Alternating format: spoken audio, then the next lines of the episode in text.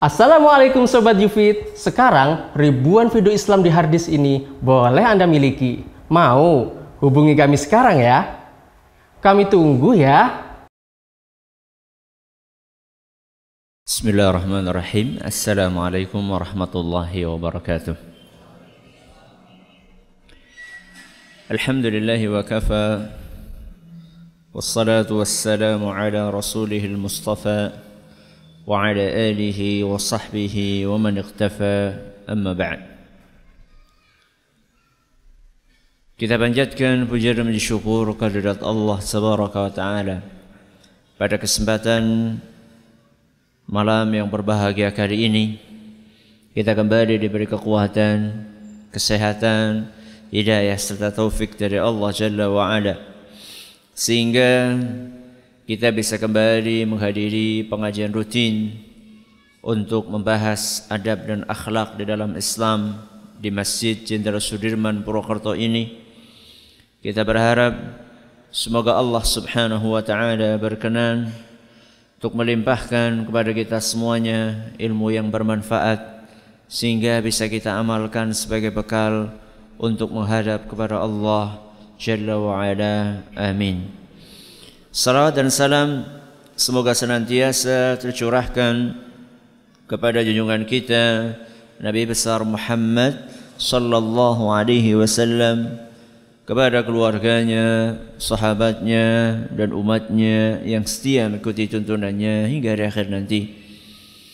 Para hadirin dan hadirat sekalian yang kami hormati dan juga segenap pendengar Radio Fika Insani 88.8 FM di Purbalingga, Purwokerto, Banjarnegara, Cilacap, Wonosobo, Kebumen dan sekitarnya dan juga para pemirsa Yufit TV dan Surau TV yang semoga senantiasa dirahmati oleh Allah Azza wa Jal. Alhamdulillah pada pertemuan terakhir kita telah menyelesaikan pembahasan tentang hadis nomor 12 yang dibawakan oleh Imam Ibn Hajar Al-Asqalani dalam kitab beliau Bulughul Maram Kitabul Jami' Kali ini insyaallah kita akan melanjutkan hadis yang ke-13 yang masih tentang adab berbusana. Masih tentang adab berbusana. Secara spesifik etika memakai sandal. Kalau pada pertemuan sebelumnya yaitu hadis yang ke-12 kita telah menyampaikan bahwa salah satu etika yang diajarkan oleh Nabi kita Muhammad SAW ketika memakai sandal adalah mendahulukan kaki kanan. Mendahulukan kaki kanan. Pada kesempatan kali ini kita akan membuat akan membahas sebuah etika yang mungkin dianggap remeh oleh sebagian orang mengenai memakai sandal ini yaitu larangan dari Nabi kita sallallahu alaihi wasallam untuk memakai satu sandal. Apa? Larangan untuk memakai satu sandal. Sesuatu yang mungkin menurut kita ngapain itu di disebutkan. Buat apa itu disebutkan? Siapa di antara kita yang mau pakai satu sandal? Ada? Ada? Ada. Jenengan aja nggak kerasa. Kapan? Ketika jenengan kehilangan satu sandal. Atau ketika nyari sandal. Baru ketemu satu langsung dipakai? Nah kan Walaupun kan cuma sebentar Ustaz. Mari kita dengarkan apa yang disampaikan Nabi kita Muhammad sallallahu alaihi wasallam. Wa anhu qala qala Rasulullah SAW dari beliau ya, yakni Abu Hurairah radhiyallahu anhu Rasulullah sallallahu alaihi wasallam bersabda la yamshi ahadukum fi na'lin wahidatin tidak boleh kalian berjalan dengan satu alas kaki. Nanti kita akan jelaskan. Tidak boleh kalian berjalan dengan satu alas kaki. Terus bagaimana wahai Rasul? Wal yan'alhuma jami'an. Hendaklah dia memakai semuanya. Memakai semuanya berarti kedua-duanya. Au atau alternatif yang kedua, au liyakhla'huma jami'an. Atau alternatif yang kedua adalah melepaskan kedua-duanya. Muttafaqun alaih hadis riwayat Bukhari dan Muslim. Jadi alternatifnya ada berapa? Dua. Yang pertama, pakai dua-duanya atau tidak pakai dua-duanya. Baik. Berarti adab yang diajarkan oleh Rasul SAW dalam hadis ini dilarang memakai satu alas kaki. Adab ini berlaku buat siapa?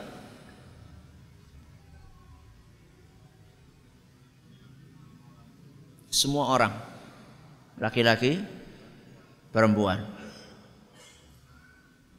Tua, muda. Pejabat, rakyat, jelata. Atasan, bawahan. Semuanya.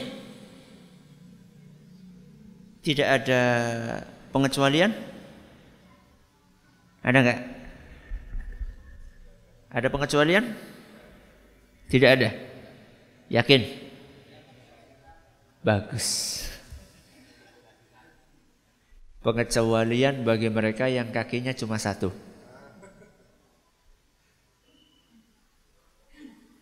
Kalau berarti hadis ini berlaku bagi mereka yang kakinya dua. Kalau yang kakinya satu nggak boleh pakai satu sandal gimana?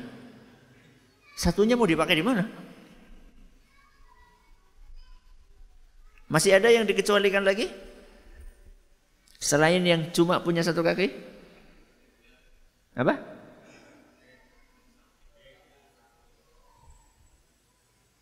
Mungkin masuk juga dalam pengecualian itulah orang yang punya dua kaki tapi satunya nggak bisa dipakaikan sandal. Misalnya, misalnya di gips, misalnya di gips. Bisa? Di gips pakai sandal bisa? Nyantole ke beriwe. Kecuali kalau sandal sandal limited edition. Ya. Yang memang dibikin hanya untuk itu. Maka hadis ini wallahu alam berlaku bagi mereka yang punya dua kaki atau yang kakinya nor normal. Tidak boleh bagi yang normal kakinya untuk memakai satu alas kaki. Nabi SAW mengatakan la tidak boleh. Berarti larangan. Dan kita tahu di dalam agama kita larangan itu tidak satu level. Larangan di dalam agama kita itu berlevel-level. Sebagaimana perintah di dalam agama kita berlevel-level. Perintah ada yang hukumnya, perintah ada yang levelnya wajib, ada perintah yang levelnya sunnah. Larangan juga sama. Larangan ada yang levelnya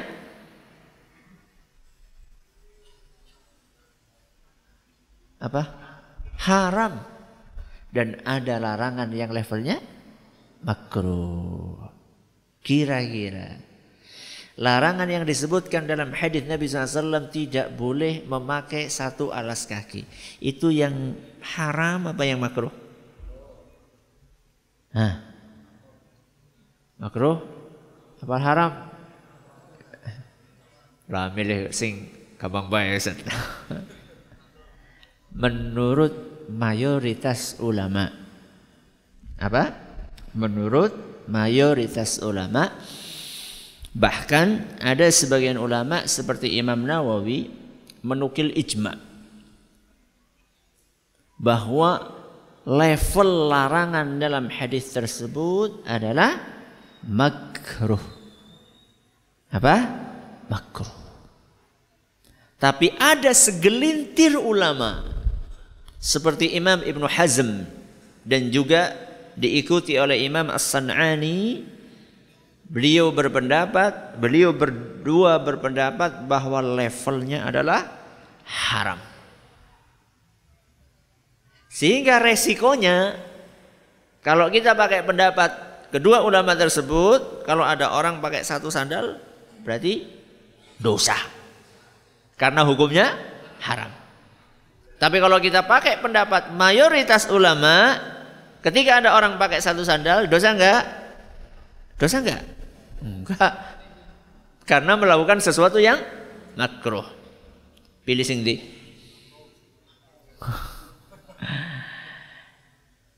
Terlepas apakah haram atau makruh, selama ada larangan selama ada larangan. Ngapain? Dikerjakan larangan tersebut. Ngapain dilanggar? Kita ini seorang muslim harus meyakini bahwa setiap yang dilarang oleh agama kita pasti berakibat buruk. Pasti. Ketika dilanggar pasti berakibat buruk. Entah itu larangannya sifatnya haram atau larangan itu sifatnya makruh. Lah Ustaz kalau sandalnya putus gimana Ustaz? Sandalnya putus di tengah jalan tahu-tahu putus. Yang putus cuma satu. Yang satunya gak putus gimana Ustaz? Alternatifnya ada dua. Pakai dua-duanya atau lepas dua-duanya. Loh Ustaz pakai dua-duanya gimana? Sulit Ustaz. Mari kita dengarkan nasihat Nabi SAW. Idang kata shis'u ahadikum. Kalau seandainya tali sendal kalian putus. Subhanallah. Nabi SAW sampai bahas masalah tali sendal putus itu loh. Masya Allah.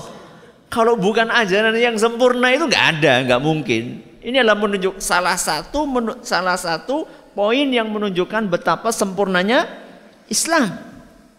Sampai sendal putus saja di dibahas gitu loh. Seandainya salah satu di antara kalian sandalnya putus, fala yamshi ukhra. Maka jangan dia memakai satu sandal yang masih benar hatta yuslihaha sampai dia memperbaiki sandal tersebut. Hadis riwayat Muslim. Kesuwen Ustaz. Loh, yang namanya memperbaiki kan ada memperbaiki sementara, ada memperbaiki paten. Kalau memperbaiki sementara gimana caranya? peniti-peniti. Masa masa kita kan pernah mengalami dan sampai sekarang masih banyak orang yang naik sendal apa nih? Sendal jepite tugel kan apa? Peniti, seret. Tugel maning, peniti maning. Nanti orang bisa. Itu kan cuma sementara. Masih bisa kita pakai kira-kira. Ya, kalau ternyata wah nyari peniti nggak ada Ustadz, ya sudah. Ambil alternatif yang satunya apa? Lepas dua-duanya. Ustadz, kenapa sih kok nggak boleh? Kenapa kok nggak boleh? Para ulama kita, mereka berusaha untuk menggali, untuk mengambil kesimpulan. Apa alasannya? Apa hikmahnya di balik larangan dari Nabi kita Muhammad SAW tersebut? Dan tidak mungkin Nabi SAW melarang sesuatu sekedar melarang. Sing penting orang ulih. Ya, bodoh ngono. Ya. Itu sulit untuk diterima. Walaupun kita tidak diharuskan untuk mengetahui hikmah setiap perintah atau larangan. Kita tidak diharuskan untuk mengetahui setiap hikmah dari perintah atau larangan agama. Kalau tahu alhamdulillah. Kalau nggak tahu no problem. Yang penting kita ikuti aturan Allah dan Rasulnya SAW karena aturan Allah dan Rasulnya SAW pasti yang terbaik. Dan tidak ada aturan Allah dan Rasulullah SAW yang mengada-ada. Tidak ada. Mengada-ada itu apa maksudnya? Sekedar untuk mempersulit itu nggak ada. Pasti setiap aturan Allah dan Rasulnya Sallallahu Alaihi Wasallam ada hikmah di baliknya. Cuman ada yang kita ketahui dan ada yang tidak kita ketahui. Nah, para ulama kita ketika membahas tentang masalah larangan memakai satu alas kaki, mereka menyebutkan beberapa alasan atau beberapa hikmah. Yang pertama, di hadapan saya ada lima. Ada lima alasan. Yang pertama, perilaku tersebut Ketika saya bicara perilaku tersebut maksudnya apa? Pakai sandal satu. Ya. Perilaku tersebut tidak sejalan dengan tujuan beralas kaki. Alasan yang pertama apa? Perilaku tersebut tidak sejalan dengan tujuan beralas kaki. Ketika jenengan pakai alas kaki, ada tujuannya? Apa tujuannya? Melindungi kaki dari macam-macam. Dari hal-hal yang bisa membahayakan. Dan hal-hal yang membahayakan macam-macam. Satu. Duri. Dua. Paku. Tiga. Pinus ini pada baik. Papat. Panas. Lima kotoran najis ya dan seterusnya enam kuman dan seterusnya banyak sekali itu tujuannya. Kita pakai sandal, kita pakai sepatu tujuannya, tujuan utamanya ya. Karena mungkin ada tujuan-tujuan yang lain. Tujuan utamanya adalah untuk melindungi kaki. Nah, sekarang ketika yang dipakai cuma satu, apa tujuan itu tercapai?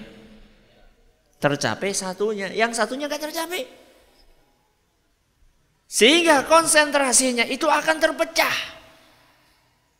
Seharusnya dia konsentrasi ke jalan, akhirnya dia konsentrasi untuk jalannya itu apa? Pincang, dengklang. Tujuannya ingin melindungi malah membuat dia menjadi dengklang, pincang, akhirnya malah kepleset, malah orang orang sida untuk mendapatkan perlindungan buat kakinya. Makanya dilarang oleh Nabi SAW untuk memakai satu sandal sebab ke, sebab perilaku tersebut tidak sejalan dengan tujuan beralas kaki. Ini alasan yang keberapa? Pertama. Yang kedua. Biar adil. Apa? Biar adil apa? Adil. Ya. Benora? Benora kesirian. Supaya tidak iri. Ya.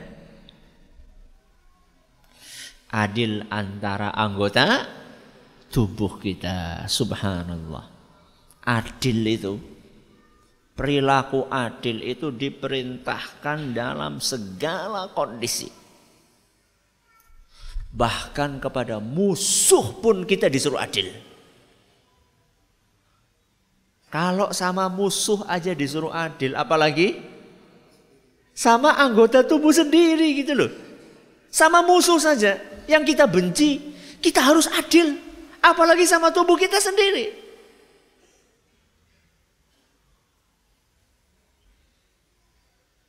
Allah Subhanahu wa taala berfirman ketika berbicara tentang perintah untuk berlaku adil. Wala yajrimannakum syana'anu qaumin ala alla ta'dilu. Jangan sampai kebencian kalian kepada seseorang membuat kalian tidak berlaku adil kepada orang tersebut. Ini adil kepada siapa? Musuh. Berat atau ringan? Berat atau ringan? Berat. Ya. Seorang hakim. Seorang hakim. Berhadapan dengan seorang terdakwa. Dan ternyata terdakwa ini adalah musuh dia. Dan setelah diteliti ternyata terdakwa ini nggak bersalah. Kepriwe? Priwe. Apakah dia akan putuskan ini tidak bersalah? Atau kira-kira kapan morning? ya atau tidak? Berat. Berlaku adil kepada orang yang yang kita benci. Itu berat. Tapi justru di situlah Allah Subhanahu wa taala berfirman, "Wala yajrimannakum syana'anu qaumin 'ala alla ta'dilu." Jangan sampai kebencian kalian kepada seseorang membuat kalian tidak berlaku adil kepada dia. Berarti adil itu diperintahkan dalam segala kondisi. Kenapa demikian? I'diluhu wa aqrabu lit taqwa. Bersikap adillah karena sikap adil itu lebih dekat kepada ketakwaan. Al-Quran surat Al-Ma'idah ayat 8. Surat apa? Al-Ma'idah ayat 8. Sudah berapa ini? Dua. Yang pertama apa? Tidak sesuai tujuan. Yang kedua, biar adil. Yang ketiga,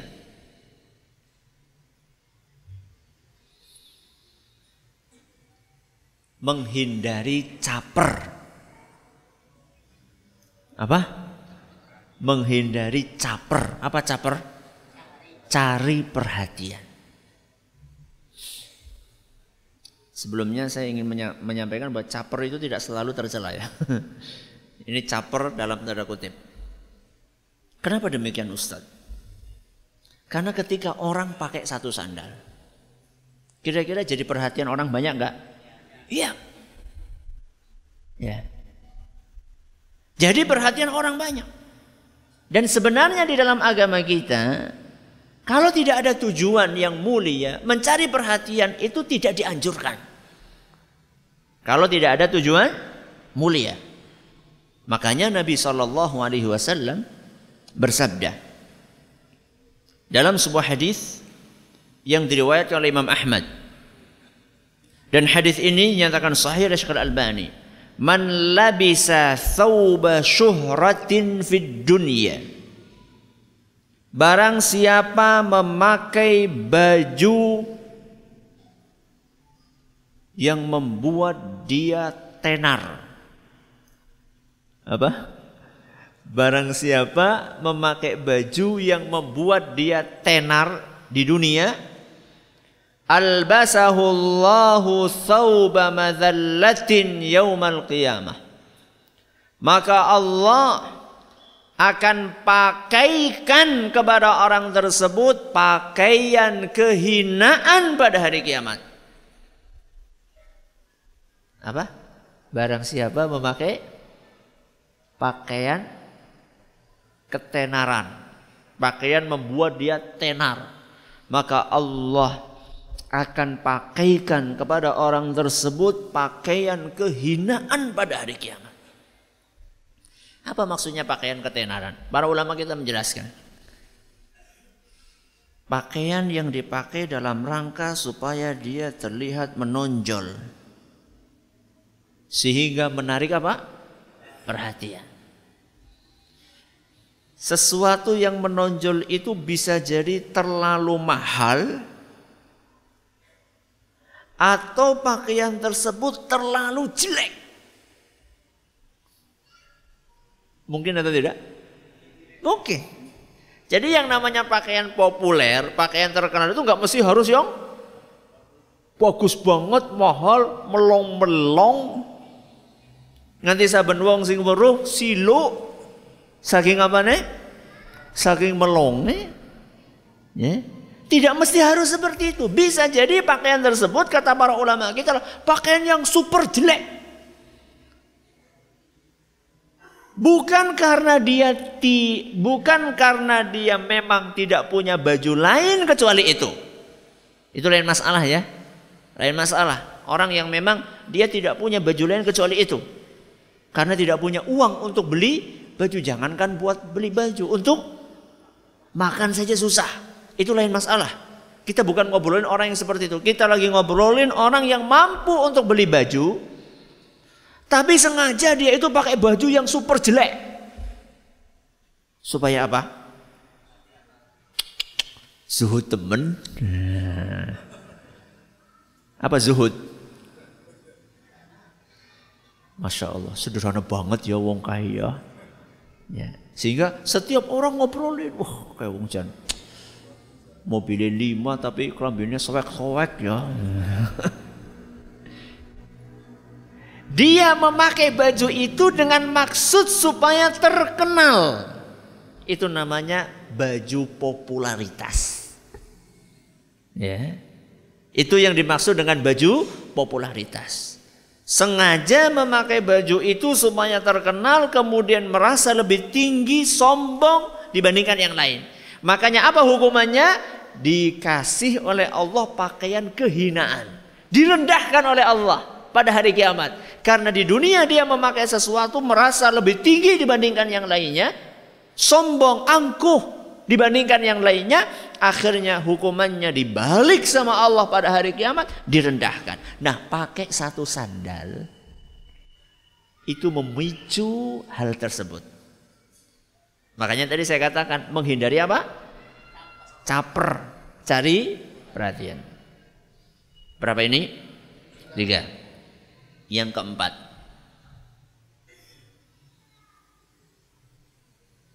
supaya tidak tertuduh. Supaya tidak tertuduh. Apa? Kurang waras. Supaya tidak tertuduh kurang waras. Mungkin nggak tuduhan itu akan terlontar? sangat mungkin. Ya, sangat mungkin. Ini segampangannya lah misalnya celana panjang misalnya. Sing sebelah kanan diketok nanti dengkul sing siji didawakaken kepriye jajal. Kira-kira orang itu yang terbersit di benak orang ngelihat orang kayak gitu gimana? Ya sudah selesai. Ki wong anu urung saatnya metu sekang sakura wis metu iku. Tahu ruang sakura? Tahu. Rumah sakit jiwa. ya, belum saatnya keluar sudah keluar. Nah kita kan nggak mau masa dikatakan alhamdulillah akal kita sehat, alhamdulillah kita masih waras. Masa dituduh sama orang nggak waras kan kita nggak mau. Ya, dan tuduhan itu adalah tuduhan yang tidak baik ketika disematkan kepada kita. Berapa ini? Empat. Yang kelima. Yang kelima. Agar tidak menyerupai setan. Apa? Agar tidak menyerupai setan.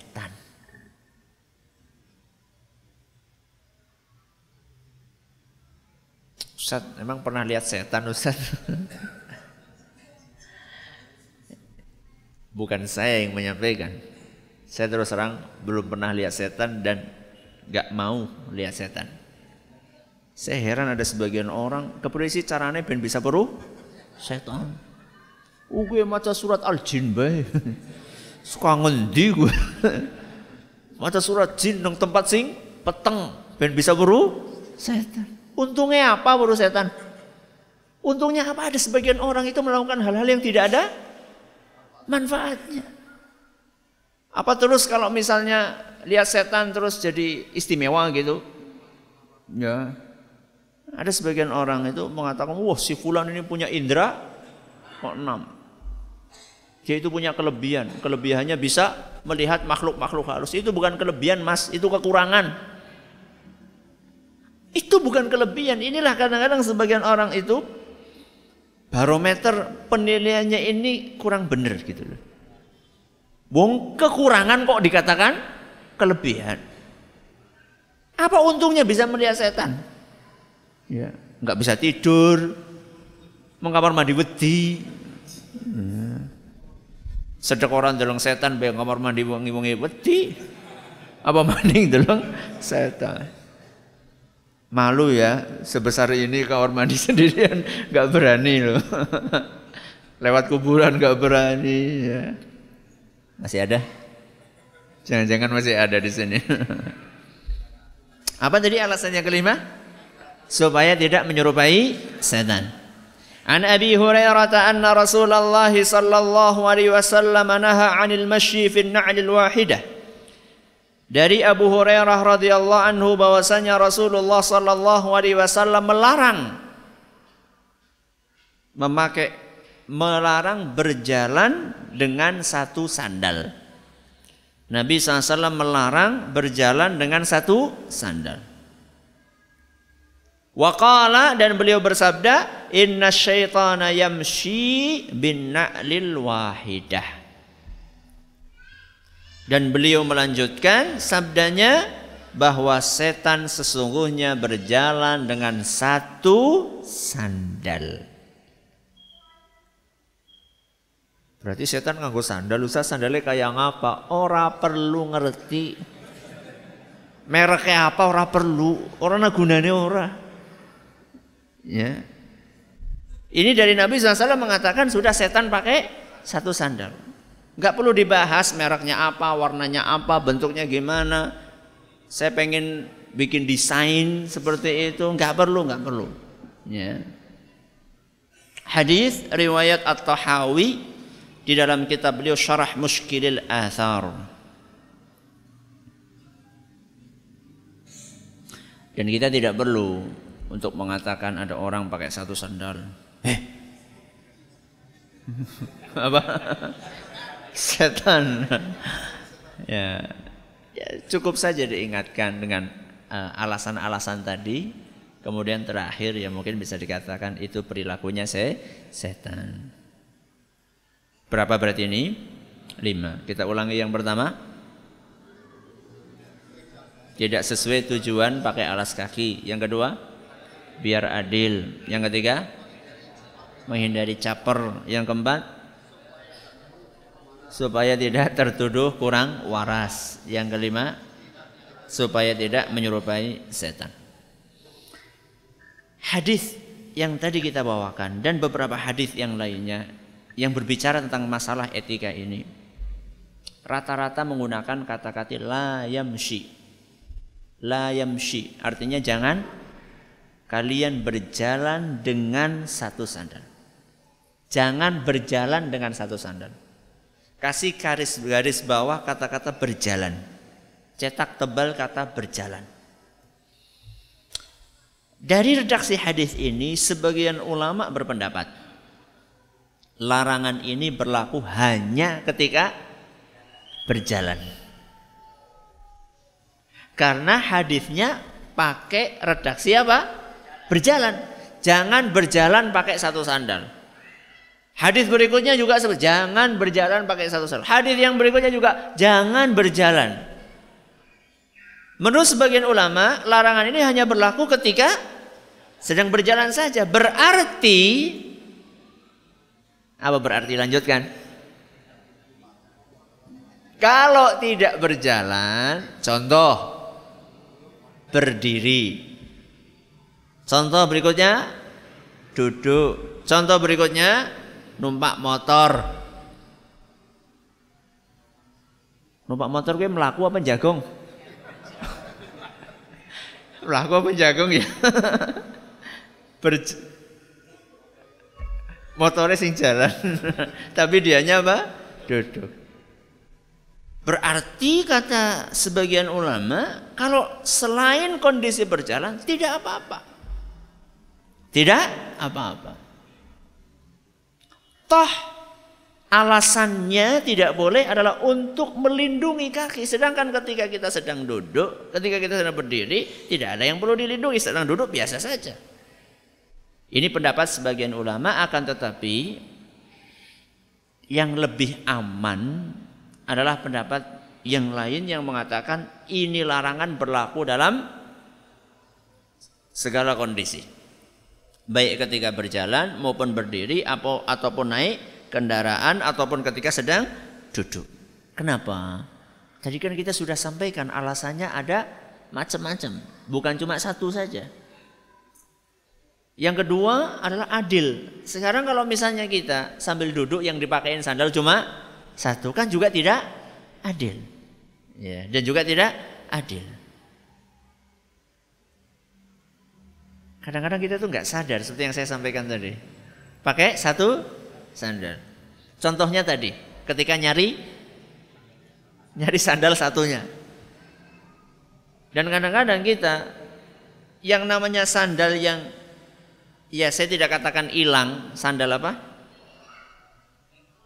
Ketelingsut apa bahasa Indonesia ketelingsut?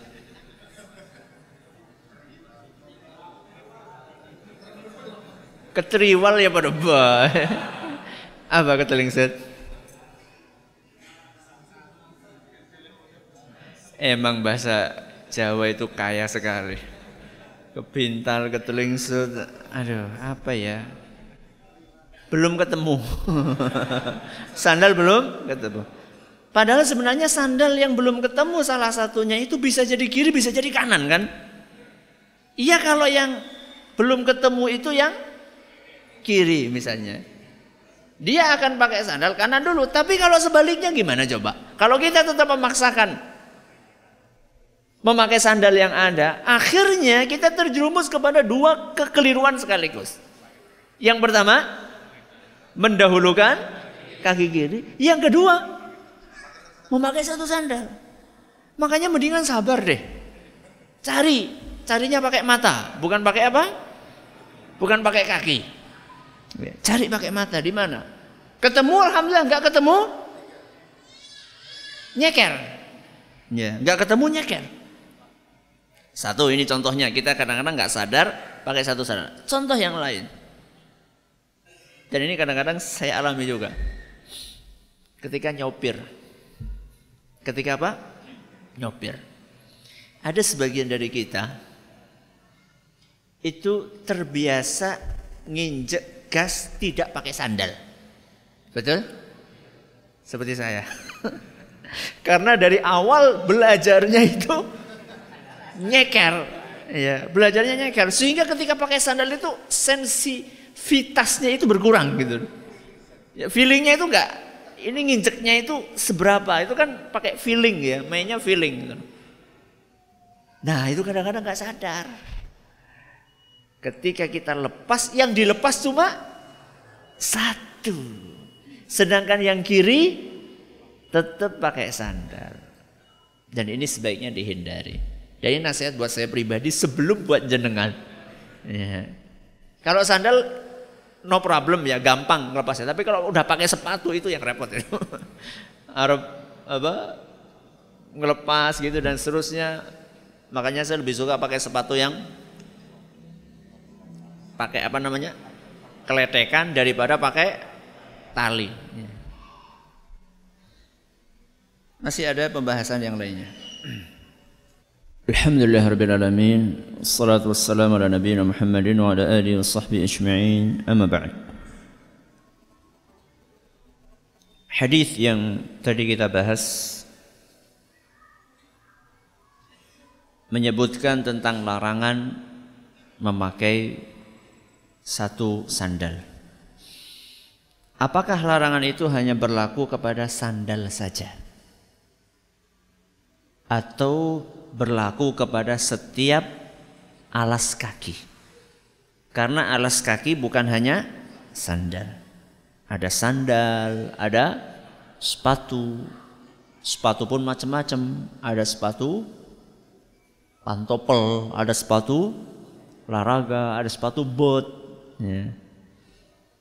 Itu berlaku hanya pakai hanya terhadap sandal saja atau tidak? Kalau kita lihat hadisnya, ya, Rasulullah SAW bersama la yamshi ahadukum fi na'lin wahidah. Tidak boleh kalian berjalan menggunakan satu na'lun, na'al. Kalau kita lihat di kamus ya Arab Indonesia mungkin kita akan temukan banyak di antara kamus itu menerjemahkan na'lun adalah sandal. Padahal kalau kita merujuk kepada kamus-kamus induk ya, kamus-kamus induk Arab ke Arab ya. Saat kamus kok Arab ke Arab? buat sebagian orang membaca Arab ke Arab itu lebih mudeng daripada Arab ke Indonesia. Ya. Sebagaimana sebagian orang itu lebih suka membaca buku asli Arab daripada buku terjemahan. Kadang-kadang memahaminya lebih lama memahami buku terjemahan daripada buku Arab.